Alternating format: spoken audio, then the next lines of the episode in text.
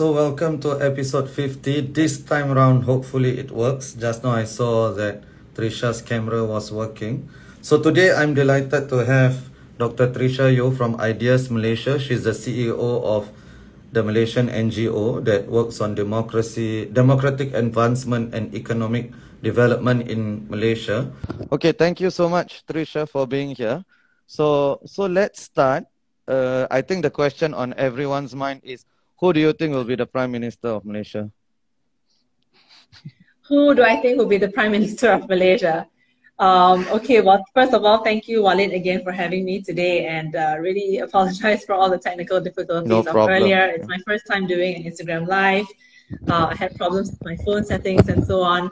Um, well, Prime Minister, so let's kind of broaden out a little bit, right, to the G E fifteen. We are talking about the most hotly contested election um, in, you know, I can't even remember the last time that there was such a close fight. Um, this is an election where there is going to be a really um, unpredictable outcome because of various factors. Number one, we're looking at a very large number of new voters whose vote we have never really tracked and traced in the past, five point eight to six million new voters. Uh, we're also looking at an election that has uh, possibly a very low voter turnout um, because of various factors combined, um, COVID, the floods, the rainfall has been really heavy uh, all across the country. Already some parts are affected by the flood. Um, and of course, the factor which I think we need to spend more time unpacking is the fact that there are all these multiple coalitions and how the coalitions are going to negotiate after the election itself is really anyone's right. guess um, how, you know, the, the particular equations are going to be formed. Um, so going back to the question of who is going to be the Prime Minister, I mean, ultimately it's about which coalition it is that will be the closest to the winning margin. So uh, for those who are uninitiated, we have two hundred twenty-two parliamentary seats. Uh, so therefore, a simple majority would ensure any party that has one hundred twelve seats and beyond a simple majority in parliament. And in the past, we always would have one of the coalitions being able to go past that simple majority mark. And it was very simple. It was very clear um, that the leader of that particular party or that particular coalition would therefore form the government, and therefore the leader would be the Prime Minister. But it's not so simple now. Um, I think what we're looking at is that no, no one coalition will actually win a majority. And in such situations, these coalitions will probably have to negotiate with each other um, to form a coalition government. Uh, and so that's one, meaning that you come together to get the seats to cross that middle mark.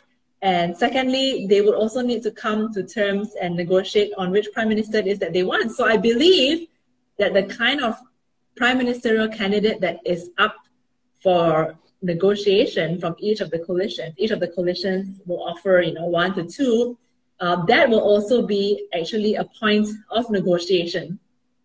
Um, meaning that if there is oh, another party or another coalition now that cannot agree on that particular Uh, coalition's offering as a prime ministerial candidate, then it could possibly be that um, that the, the the coalition itself cannot be formed, so there cannot be an understanding or an agreement between them.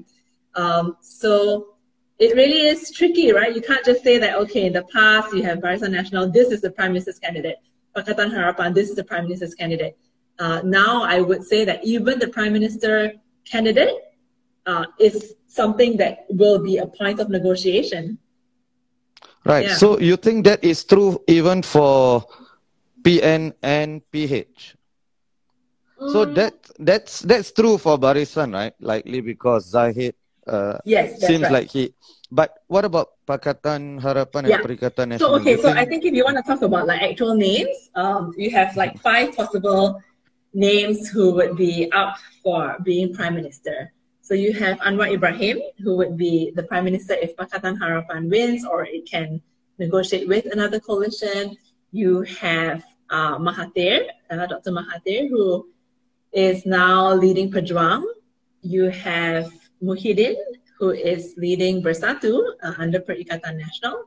And then you have the two from Barisan Nasional, right? Uh, Ismail Sabri and Zahid. Uh, so bear in mind that all these five individuals have either been prime ministers or deputy prime ministers in the past. Uh, so obviously there is that yearning for coming back, right, into some form or shape of, of power. Um, so I think we have these five individuals, and these are the five names that have been touted. However, I think that one really needs to be uh, circumspect and, and be prepared for any other possible likelihoods as well. So, for example, um, you know, the, I think no one's really raised this question, at least publicly. I mean, I, maybe I haven't followed every conversation yet, but Ismail Sabri's seat is actually very, uh, very thin, uh, marginal seat. Uh, if I'm not mistaken, his last, uh, the the seat where he's contesting the The majority vote was quite slim at about two thousand, and um, Zahid Hamidi's seat is uh, a bigger majority, but uh, he has actually also proven to become rather an unpopular figure of late. Uh, many of the surveys right. are showing that he uh, is, is you know, declining in popularity. If, if You're talking possible. about Zahid, right? Not Ismail, right? You're talking about Zahid. Sorry, uh, can you repeat that? You're talking about Zahid, right? Not Ismail? No, I, I talked about both Ismail and Zahid. So I, I oh, said both of them Ismail, you think are becoming unpopular? Uh, Zahid. Zahid becoming Zahid, right, unpopular. Right. Yeah, right, Zahid right, becoming okay, unpopular, right. uh, not Ismail. Right, okay. Yeah. So what What so, about what about for Pakatan Harapan? Is Anwar Ibrahim in any danger? So let's say Pakatan wins, but Anwar, uh, Anwar doesn't win his seat. Is that a possibility at all? Um, I think that's... So you're asking two questions, right? So one yeah. is like if Pakatan wins. So of course yeah. we don't know. Uh, yeah. I think at the moment the projections still put them at about eighty to ninety seats at most. Um, that's like in a very likely. That's in a very very like positive scenario for Pakatan Harapan. Uh, there have been some figures that were thrown about about Pakatan actually winning more than one hundred seats, but I don't think that's possible. I think if you look yeah. at the projections, there are very, very secure, like fifty-five seats, and then between fifty-five and eighty to ninety, like that's, you know, possible, but that's also positive. Uh, but going to the question of whether Anwar himself could potentially lose, I mean, I think the fact that he's um, going to a pretty risky place in Perak, um, which has always been a tricky state because it has swung both sides in the past. Right. It's gone from uh, one... one coalition to the other uh, in, in multiple number of years and elections. So the seat that he's contesting, Tambun, is not necessarily a secure seat for him. Uh, I think it would be, um, it, it, he, he will also be up against the incumbent uh, who is currently the caretaker minister of youth and sports. And uh, th- there will be, you know, other candidates as well. So I think just a short answer to your question is that, is there a chance that he doesn't win? Yes, there is a chance that he doesn't win as well.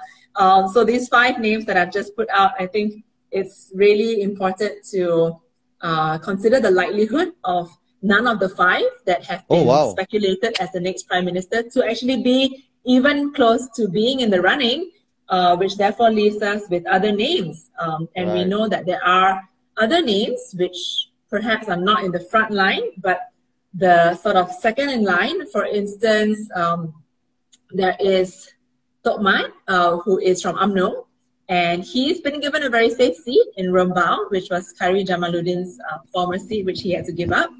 Uh, so if that is to happen, uh, that's another name that I think, you know, people should not forget either. Wow. So what about on the P H side? Do you think there is another name? I'm looking for a scoop today, you know. So, is there anything that, uh, anything that you know uh, from the insider's perspective, or what you have heard on the grapevine? Oh, um, you mean any other possibility of a prime minister candidate right. so coming has, from has, P H? Because, because some people have talked about uh, the Anwar being moved to Tambun. It, it's kind of a strange move, and is that because of internal politicking, and is that because people within Pakatan and P K R especially are a bit tired of him, and it's a move to get rid of him, and therefore, is there somebody else waiting? Is there a possible prime ministerial candidate from P H? I mean, I think what you're trying to get me to say is to bring up the possible Rafizi factor. Um, I didn't but... mention him, but... um, okay, so I think I will say as much as this, right? I will say that Rafizi coming back in the fray is a good thing. I think it gives some extra energy and life and rejuvenation to the party, which really sorely okay. needs it. Um, I think as far as the sort of disagreements and tensions that exist between him and Anwar, I mean, look, every party has people who agree and disagree with, the, with each other. I'm sure that somewhere along the way, they still needed to align uh, between themselves as far as the strategy is concerned. Um, Anwar's decision to go to Tambun in Perak should not be, I don't think, seen as a sort of a sacrificial position. If anything, it was really, if I understand correctly, um, and this has been an opposition strategy from before as well, where they take, you know, uh, secure names, uh, popular big names, and put them in states that they really want to contest and win over. So right. they did this in Johor, yeah. um, when they tried to get Johor uh, back, or not not back, but actually like win over Johor as a state in twenty eighteen, and they won, right? Like they actually yeah, took yeah. the entire state government as well. I mean, yes, it fell later on during the Sheraton move, um, but the fact is that um, that they have tried very hard to make that their strategy. So going in in a very concerted manner to a particular state that may actually be hostile. In, this, in the case of Perak, it's not an entirely hostile state. I mean, D A P does have a, a pretty strong stronghold in Perak. Yeah. I think they have some D A P stalwarts there um, in the form of people like Nga Kormeng. Uh, these are, you know, people who have been in Perak for a long, long time. So D A P right. does have uh, a foothold there. But like I said, it's been a swing state. So I think they really wanted to. And also bear in mind that Perak is only one. Uh, I mean, it's one of the three states that will be contested in this election, whereas the other states will be waiting for next year. So if it's any of the states that Pakatan really wants to go in big this time, it would be Perak. Uh, but I must right. say that the kind of national conversation and narrative about Perak has died down quite a lot um, in the last week. Uh, in light of other contests taking place in uh, what, you know, the media believes to be more hotly contested seats, such as in Kuala Selangor and Sungai Buloh. Right, right. Exactly. So, uh, I mean, Lim Kit Siang also moved, right, to, to Johor, and that was that was uh, part of the strategy that you were talking about. So, so let's let's talk a little about Anwar Ibrahim, right? So, uh, I think any in any other country, right, if a leader has consistently failed to win uh, in multiple elections, that person wouldn't be the leader of the opposition anymore, right? Uh, I mean, in U K, one election you do not win, or maximum two elections, you're out as the leader of the opposition, right? So, but Anwar has a very long shelf life, right? Uh, why is that? And do you think that actually harms the opposition? Just as much as the presence of people like Zahid and the old guard harms Barisan Nasional, does the presence of the old guard in Pakatan Harapan, specifically Anwar, uh, does it harm the opposition, you think? Mm, yeah, that's a good question. Um, so the question is about renewal and rejuvenation within the party, right? Um, in any other country, yeah, I think it's it's it. You're right that uh, so, for example, in this election, Anwar were to lose his seat in Tambun. If there are certain key parliamentary seats in the stronghold of the opposition, such as within Selangor, or even Penang, that are lost uh, by Pakatan, then and the standing of Pakatan therefore falls, then I think um, it is really time. In fact, it's past time, according to some people, that um, there needs to be that sense of leadership renewal from within Pakatan Harapan. Um, So your question about equating the old guard within Barisan U M N O and the and Anwar Ibrahim in Pakatan, like whether that's right. the same equivalence, right? Can we draw an equivalence there? Um, for for Barisan and U M N O, uh, I think that it's not just about the old guard in U M N O. I think it's also about what they represent, right? So if the old guard um, of any party represents a kind of culture that is unwilling to accept new ways or bringing up young blood within the party, then I would say um, they do need to think about stepping aside. Uh, however, there also can be, you know, members of the old guard. I mean, I, I don't want to be ageist here as well. Yeah, yeah, yeah. Uh, if yeah. you're a member of the old guard who actually believes that, yes, there should be renewal and makes way for that and yeah. really takes active steps to ensure that young people are recruited, are given the right opportunities to not just join, but, um, you know, climb up the ranks, then I think that's probably less of a problem. And I think what, why, so an additional problem about why people think about old guard in U M N O as problematic is because um, many of them are associated with old cultural, political patronage practices uh, of within U M N O. Uh, including some of whom, you know, being involved actively in the one M D B related cases. Uh, so I think those things are probably conflated in people's minds, right. But I think it's a right thing to be able to unpack them, right? Like why actually, what's the reason that we are not supportive of the old guard? Um, if right. the old guard can make way and are actively encouraging others to do so, I don't see any reason why, you know, they should step aside necessarily. So that, that question would apply to any party. I mean, I would say the same thing for Pakatan Harapan as well. Uh, right. But I mean, whatever it is, young leaders do need to rise. Uh, so, yeah, I think, you know, right. this election result okay. will also tell us the direction to which, yeah, the party needs to take. Right. So, just, just one final one on this particular point. So, you think that if Pakatan Harapan doesn't manage to form a simple majority, either by a coalition or whatever it is, Anwar should step aside. But do you think that will happen? I don't see a universe in which he willingly steps aside, right? Um, yeah, I think this is a problem of, of uh, I think it's not just, you know, Malaysia. I think many Southeast Asian or Asian countries for that matter, and not just restricted to po- to political parties, mind you. That's this is true. also That's something true. that applies to non-profit organizations, organizations yes, exactly. uh, charities alike. Exactly. Yeah. Um, succession planning is just not done very well just because we like our leaders, we like our hierarchies, you know, we actually pay um, allegiance and we, we, we, we give credence, right, to, to, the, to the leaders and um, the age-old ones as well. Um, Will he step aside? I think he um, has. Not, I think the answer to that is that he has not like cultivated sufficient uh, leaders who are able to immediately take over the reins.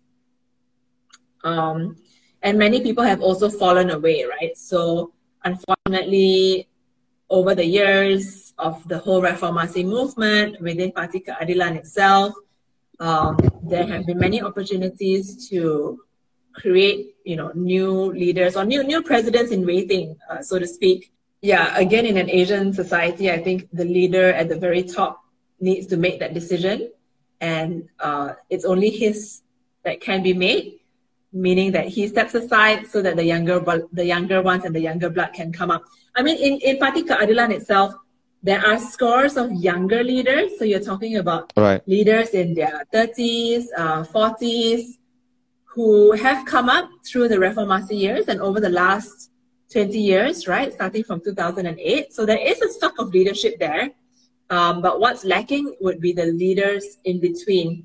So you actually have a gap uh, between the likes and the generation of Anwar Ibrahim and then the, the generation in their thirties and forties. Um, and can Malaysians accept a leader who is, you know, age forty plus? Um, possibly not yet. But maybe that's something that we need to change the mentality of as well.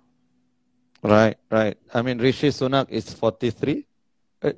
And uh, the the problem you mentioned, right, I think both the uh, the mains, all, all the mainstream parties are beset with this, right, this legacy politics. So you have Hishamuddin Hussein, Najib Tun Razak, Nurul Izzah Anwar, uh, Lim Guan Eng, right? So do you think that's, that's not, uh, is that is that a non-issue? Because if you're good enough, it doesn't matter what your family background is?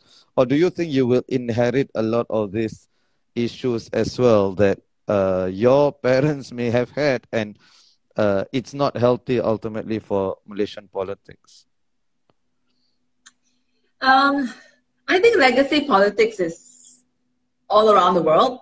Uh, I don't think it's exceptional to us. I mean, we might, in Asia, might seem to be more apparent, um, you know, definitely in countries like India, Pakistan, uh, Southeast Asia alike, this happens, right? Um, I mean, it happens in, in Singapore too. So what more in a, in a Malaysian culture and society that's like a lot more hier- hierarchical, as I talked about earlier, and it also happens in other countries, right? Um, sons, uh, leaders in, of presidents. It, it, Southeast Asia is quite notorious for that, right? So you mm-hmm. just think about, you know, Bongbong Marcos, um, think about about Indonesia as well. Megawati. Um, yeah.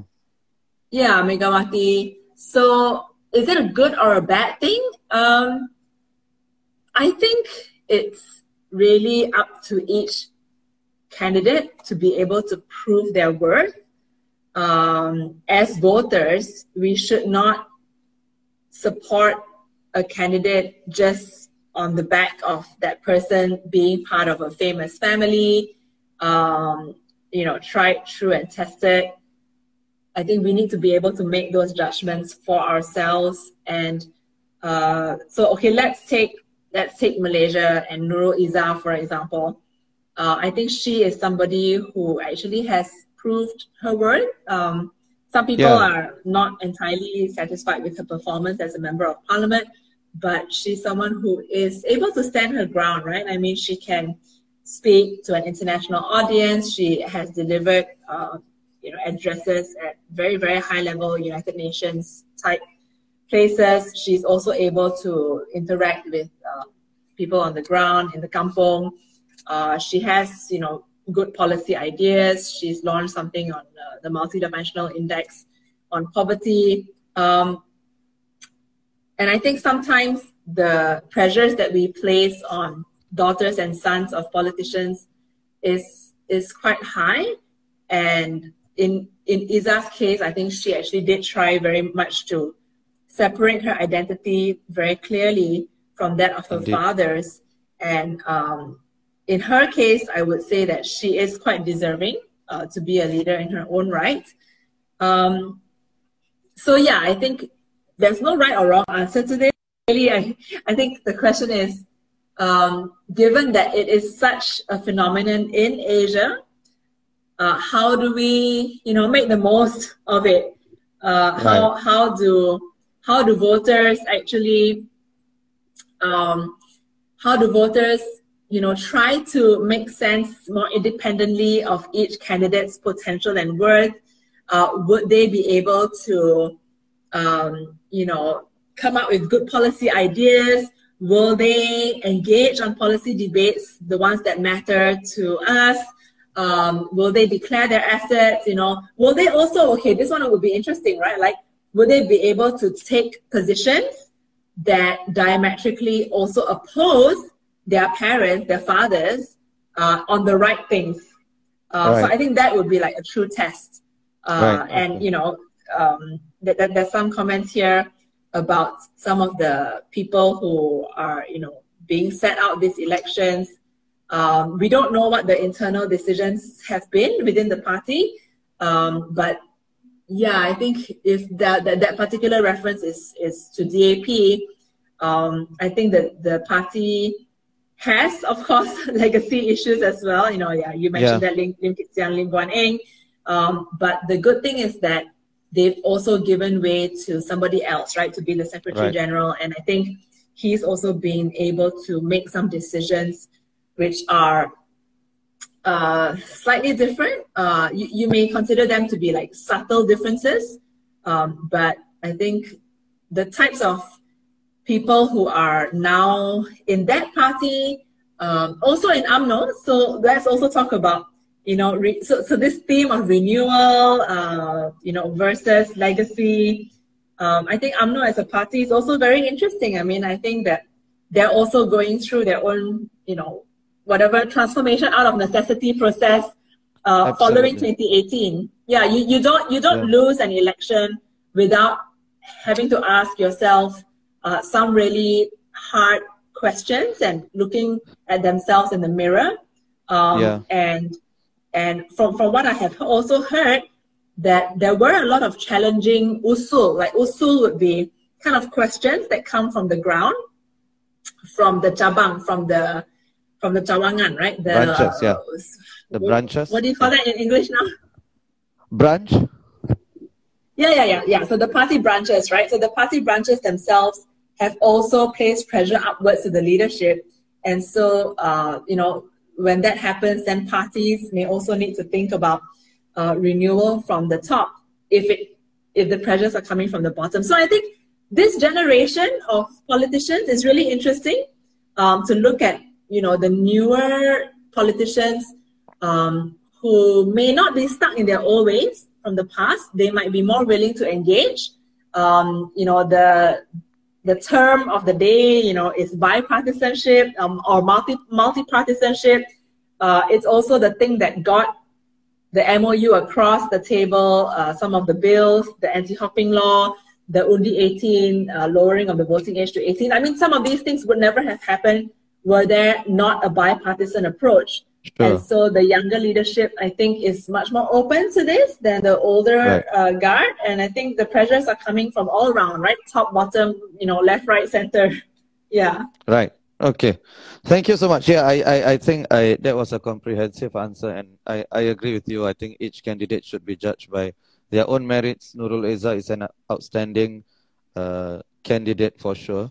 And I just wanted to ask about mm, Pakatan Harapan. And do you think that uh, the parties in the coalition, right? So P K R, D A P, not so much Amanah because it is new, but still uh, it's a splinter party from P A S. Do you think they all took a hit in their credibility in when they decided to make uh, Doctor Mahathir the, the prime ministerial candidate? Uh, and it seemed to me that uh, all along, I mean, P K R was essentially uh, a party founded on justice against Doctor Mahathir, right? And D A P has had uh, a lot of issues with Doctor Mahathir before. So it, it seems like they lost the moral ground uh, when they decided to do that. And they showed that, oh, politics is ultimately about expediency, and, and no party should be talking about morality, it seems to me. Would you say that's a fair mm. assessment?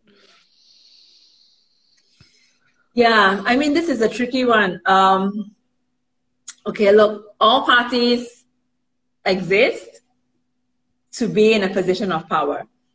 Um, only in highly exceptional cases would the party exist for platforming purposes, right? To raise and champion issues. And you could say that for very few parties in Malaysia, such as Parti Socialist Malaysia, uh, to a certain right. extent, Parti Rakyat Malaysia, which is all but non-existent. Um, Parti Socialist Malaysia has been able to stay on for so long because of only one individual, right? Doctor Jayakumar, uh, who has done an excellent job in doing groundwork, community work. Uh, he's provided a lot of, you know, medical provisions to his people. Um, but ideologically speaking, it's not a party that all Malaysians can accept. It's a very niche uh, party, not a catch-all party at all. Um, so with that exception being the case, all parties are in there. They are contesting because they want to be in power. I would add that in a country as centralized um, like Malaysia, in a political system like Malaysia, where all... Um, The the losers lose all, or rather it's a winner takes all kind of system.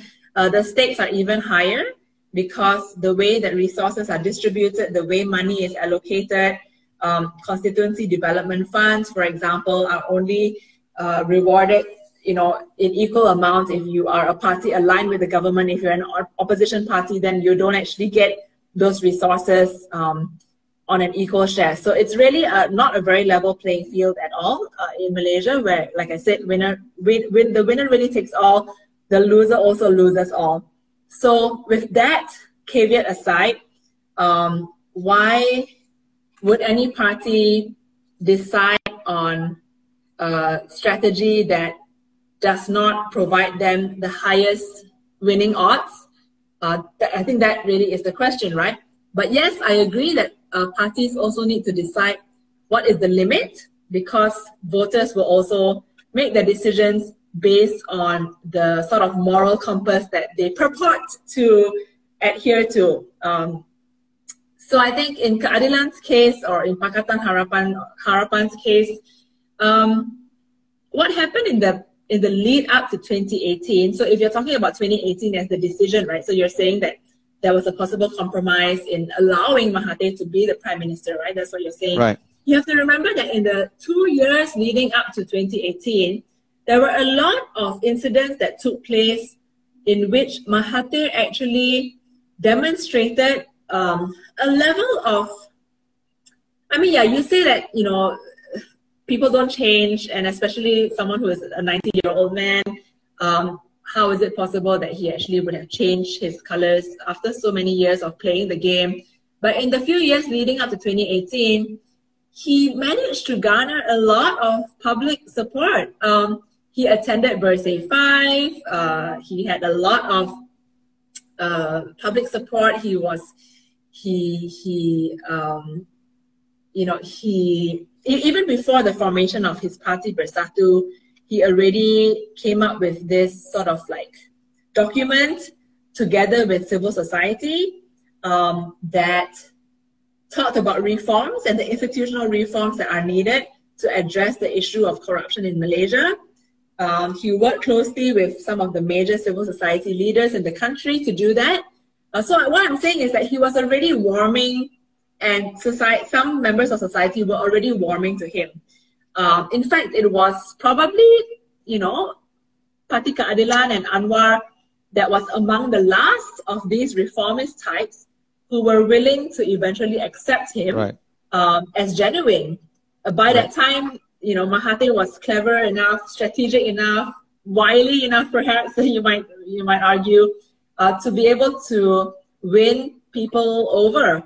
Uh, so by the time that he was eventually selected as the Prime Minister candidate, I think it was uh, a compromise. Yes, it was a compromise, but it was a compromise not entirely based on the figurehead of of the Mahathir who had imprisoned, you know, many people under Operasi Lalang. I think it was um, it was a different kind of Mahathir that at least the Pakatan and the supporters of Pakatan had Um, included into their fray and accepted uh, as one of their own. And also because, remember again, it was centralized around the big issue of one M D B, right? twenty eighteen election was all about one M D B. They joined forces to fight that. Um, and so I think we have to just remember the context within which many of these things took place. Um, Of course, what happened consequently, and his, you know, his his decision or inability to think of handing over the reins to anybody else, that I think singularly was his downfall. Um, but apart from that, I I actually um, don't see it directly as a break in the sort of ideals of Pakatan, because Mahathir had, you know, whatever you might want to think, perhaps it was disingenuous. Um, but he had sufficiently convinced enough people that he too was a reformist. Uh, so that was the context, right? Yeah.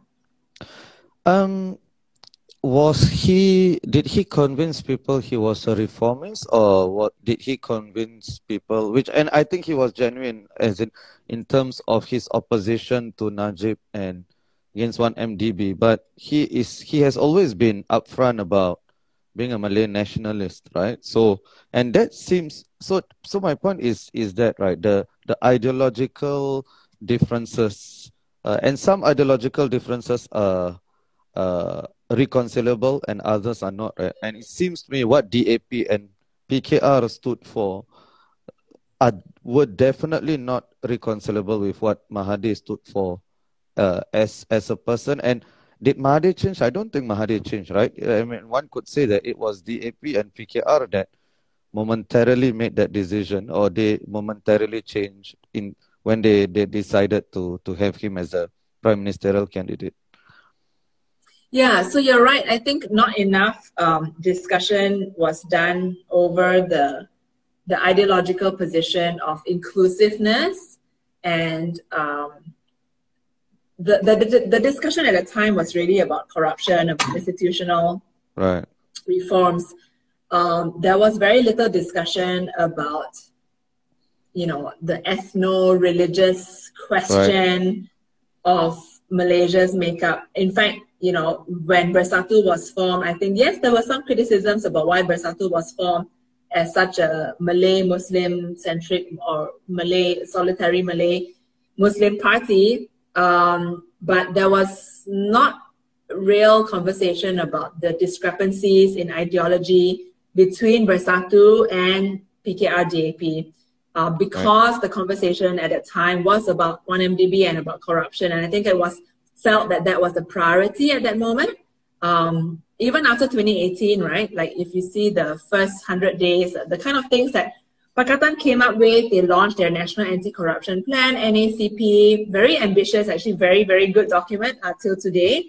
Um, but they never really quite addressed the issue of, of uh, ethno-religious ideology. And I think that was probably the, the stumbling block, that was the Achilles heel of Pakatan Harapan, because um, very uh, short, several months after, if you recall, there was this big um, I C E R T, anti-I C E R T rally that took yeah. place on the streets of K L, possibly even exactly. bigger than any of the birthday rallies that took place yeah. prior. Um, and and yes, one could say that that was at the agitation of uh, UMNO and P A S combined, because remember, UMNO and P A S also joined forces to form Muafakat Nasional after twenty eighteen. Um, and that probably spelled the downfall. So not enough time, not enough uh, consideration was was spent on really deliberating these issues out, and which is a real pity, right? Because uh, you're right. I mean, this is something that Anwar himself has championed all this time. But I think it just goes to show you um, how many issues and challenges continue to yeah. to face, you know, that, that Malaysia continues to face all of these things, because as a society we have not really even been able to um, segregate and uh, be able to rationally discuss these and come to an agreement of what is the kind of social fabric we want uh, for the country moving forward. I mean, we we try to do that at IDEAS, and we try to stimulate these dialogues uh, between different communities, and there are vast differences between the way people want to see their future uh, Malaysia, uh, but we need to be able to create even more safe spaces to have these discussions, because the failure of having these safe spaces would result in what you see, where very easily one party or one race is pitted against the other. And that's not that's not healthy uh, for the long run of any society, especially a country that is so, you know, multi-ethnic, multi-religious, uh, deeply integrated uh, as ours. So I really do hope that whichever new government is formed, we would be able to have those conversations in a real way, and, uh, you know, really address even some of the sore points and some of the real grievances that communities have. Um, because we just cannot sweep things under the rug anymore. We need to be able to exactly. talk about them rationally. Um, and uh, I think that compromises can be found, and compromise itself should not be considered a dirty word. I think in a country that is polarized, that has very, very many multiple uh, fault lines, um, it's okay to negotiate, and it's Absolutely. okay to... Yeah, it, it, it's it's, it's okay necessary. to compromise. Yeah. It's not it's not as if you're giving up your ideals. Your ideals Absolutely. still exist, but how the re- the real question is, how are you going to live in a common society, in the same space with people who have like completely opposing views to yours? Like that's the real right. question. Can that happen? Right. Absolutely, one hundred percent uh, agree. So, so and on, on that note, right, so do you think racial politics or the politics of race, that will be the ultimate determinant in this election? It wasn't in twenty eighteen. Do you think it will be this time round? Um, I think the politics of race, I think, again, like people sort of set that aside a little bit in twenty eighteen because one M D B yeah. was the issue, but not entirely, right? Because Correct. Uh, also, you know, they said that if, if Mahathir wasn't around in, um, and if Bersatu wasn't around as part of the coalition in P H in twenty eighteen, then P H would never have won, right? They would never have formed federal government in the first place. Yeah. Um, racial politics, yes, to a certain extent. I think it's here to stay. Um, it will be, you cannot avoid it. Um, the paintbrush of race is everywhere. In Malaysia, it colors everything. It colors the way all political parties are campaigning, how they're doing their strategizing, their messaging, uh, their analysis even. Um, but I think that's not enough. So I think any, you know, more, more sophisticated, like, analysts has to take that into consideration, but it's not the end-all and be-all factor. Because if it were, then what accounts for the differences in, in the ways in which voters are choosing between uh, Barisan Nasional, Perikatan Nasional, right. and Perjuang? Right? Right, right. Um, you have like three very Malay Muslim parties. All of them stand for Malay Muslim unity. Um, they are all, you know, rather conservative to a certain extent. Um, and there are very clear differences in the way that voters are going to choose for these three different parties. And so I think being able to separate between the preferences here is very difficult, though. I mean, uh, right. it requires like Uh, a, a more layered understanding of Malay society, which I think right. is also a good thing because right. Malay society cannot be viewed as being homogeneous either. Uh, I think sometimes there's an assumption, um, especially from non-Malays, right, to just say, okay, you know, who are the Malay voters? Like, what do the Malay voters want? Look, the Malay voters are as human as any of us. We right. have multiple preferences.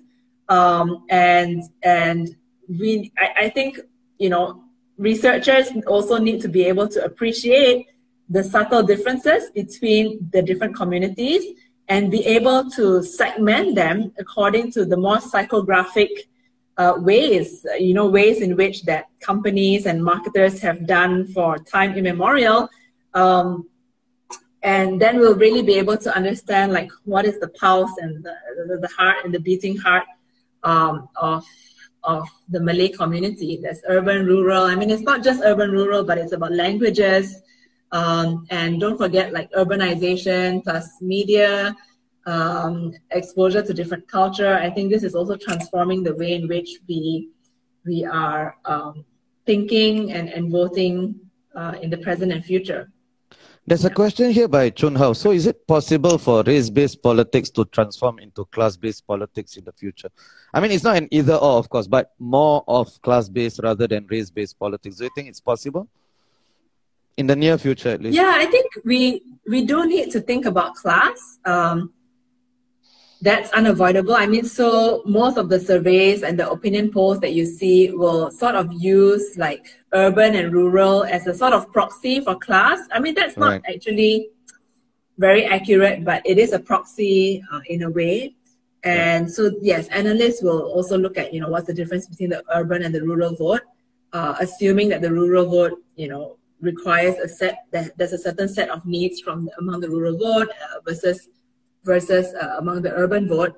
Um, but, um, I mean, we, we need to be able to, like, do cross-cutting analysis, right? So it's about yeah. race, it's about class, uh, it's about, it's about, um, you know, like, I, I use this term psychographic. It's what the marketing people use because it segments not just by, by so age as well, right? Um, age and then also language. So it's not just enough to talk about race, but it's about what language they speak. Um, so in the commercial world, For example, they will find that the English-speaking Malays and the English-speaking Chinese within a certain geographic region actually share a lot more in common with each other than, for example, the uh, Malay-speaking Malay and the English-speaking Malay, or the Chinese-speaking Chinese and the English-speaking Chinese. Um, so right. All that to say that, for example, like myself, who I, I would consider myself an English-speaking Chinese, I don't speak Chinese per se, Uh, I have a lot more in common, in my voting trends, my voting patterns would be much more similar to my colleague who's English-speaking Malay uh, compared to a, a Chinese-speaking Chinese. So I think it's true that race analysis can be uh, rather sweeping, um, and it doesn't give you that layered like approach.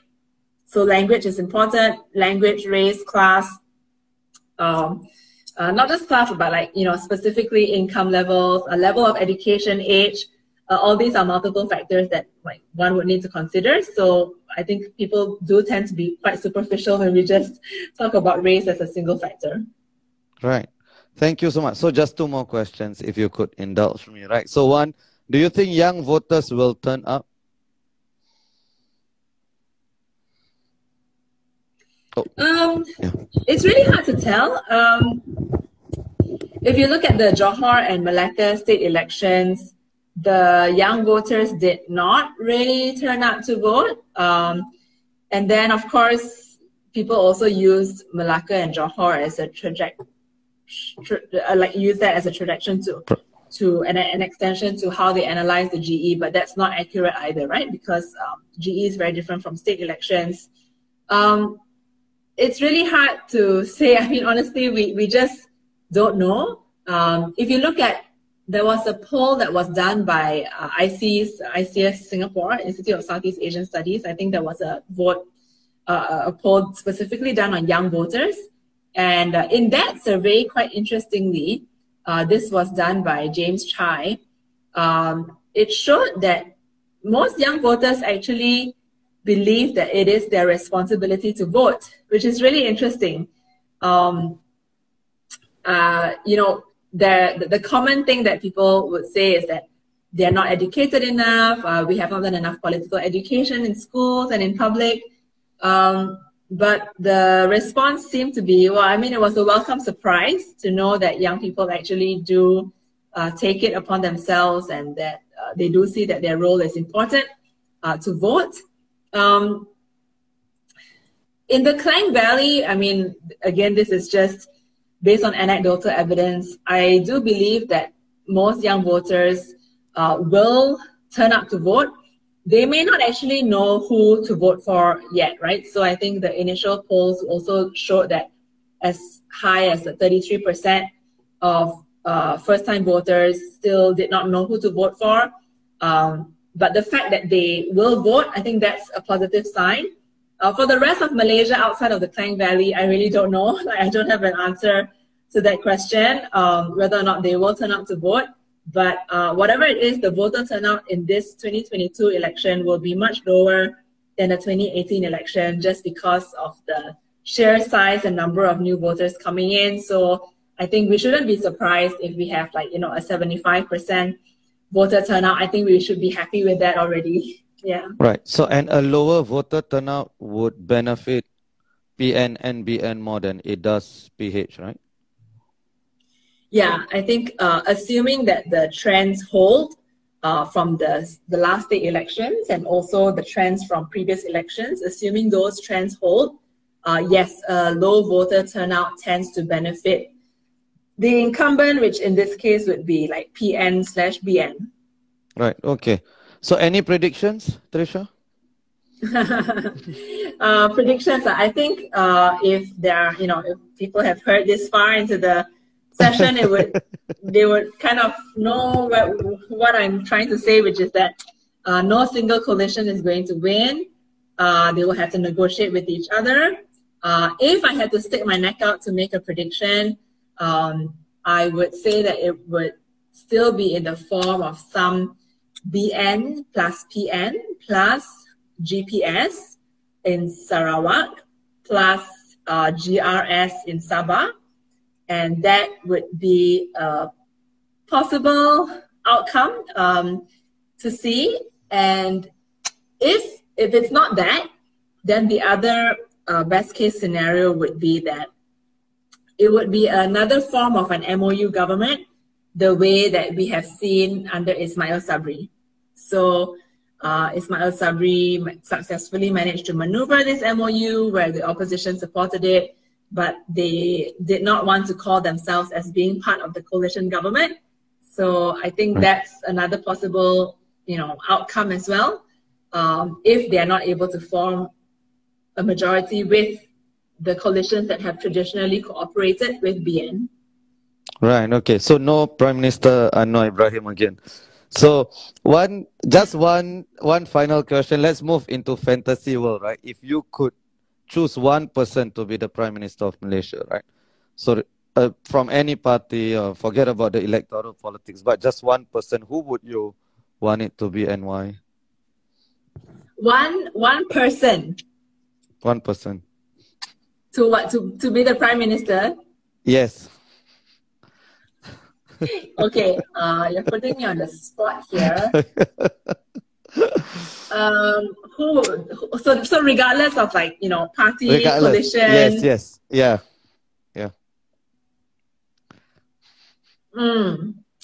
Um, let me think about it. Well, obviously, I've been so like I've indulged myself so much in political analysis that I, I've not uh, indulged my own my own personal right uh, opinions. Um, the right Prime Minister for Malaysia should be the Prime Minister who doesn't want it.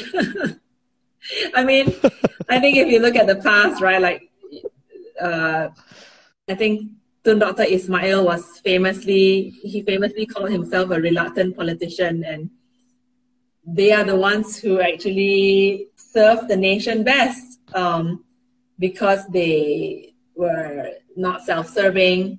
Uh, so honestly, I don't have an answer to that question, uh, but I will I will say this. Um, I think that whichever Prime Minister we do have needs to learn from previous Prime Ministers. Um, you know, IDEAS itself is formed on the back of the vision of Tunku Abdul Rahman.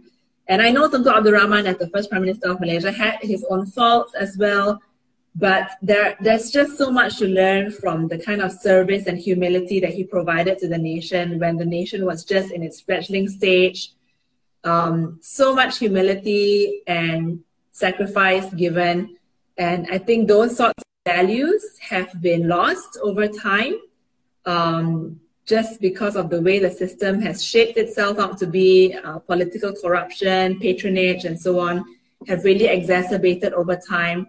So I hope that, yeah, I think, you know, it would, in my mind, if you were to ask me, it would be like a, the restoration of some sort of person uh, who had a similar value system, the likes of the Tunku. And I think that, you know, would, would be what I would leave you with. Sorry, I okay. don't have the answer that you wanted. That's a very eloquent cop-out, but I'll, I'll let you go. Well, thank you so much. That was that was really a fascinating conversation. Thank you so much. So many insights. And I really wish you thank and, you. and Malaysia you all the best. No, thank you. Thank you for being here. Okay, goodbye.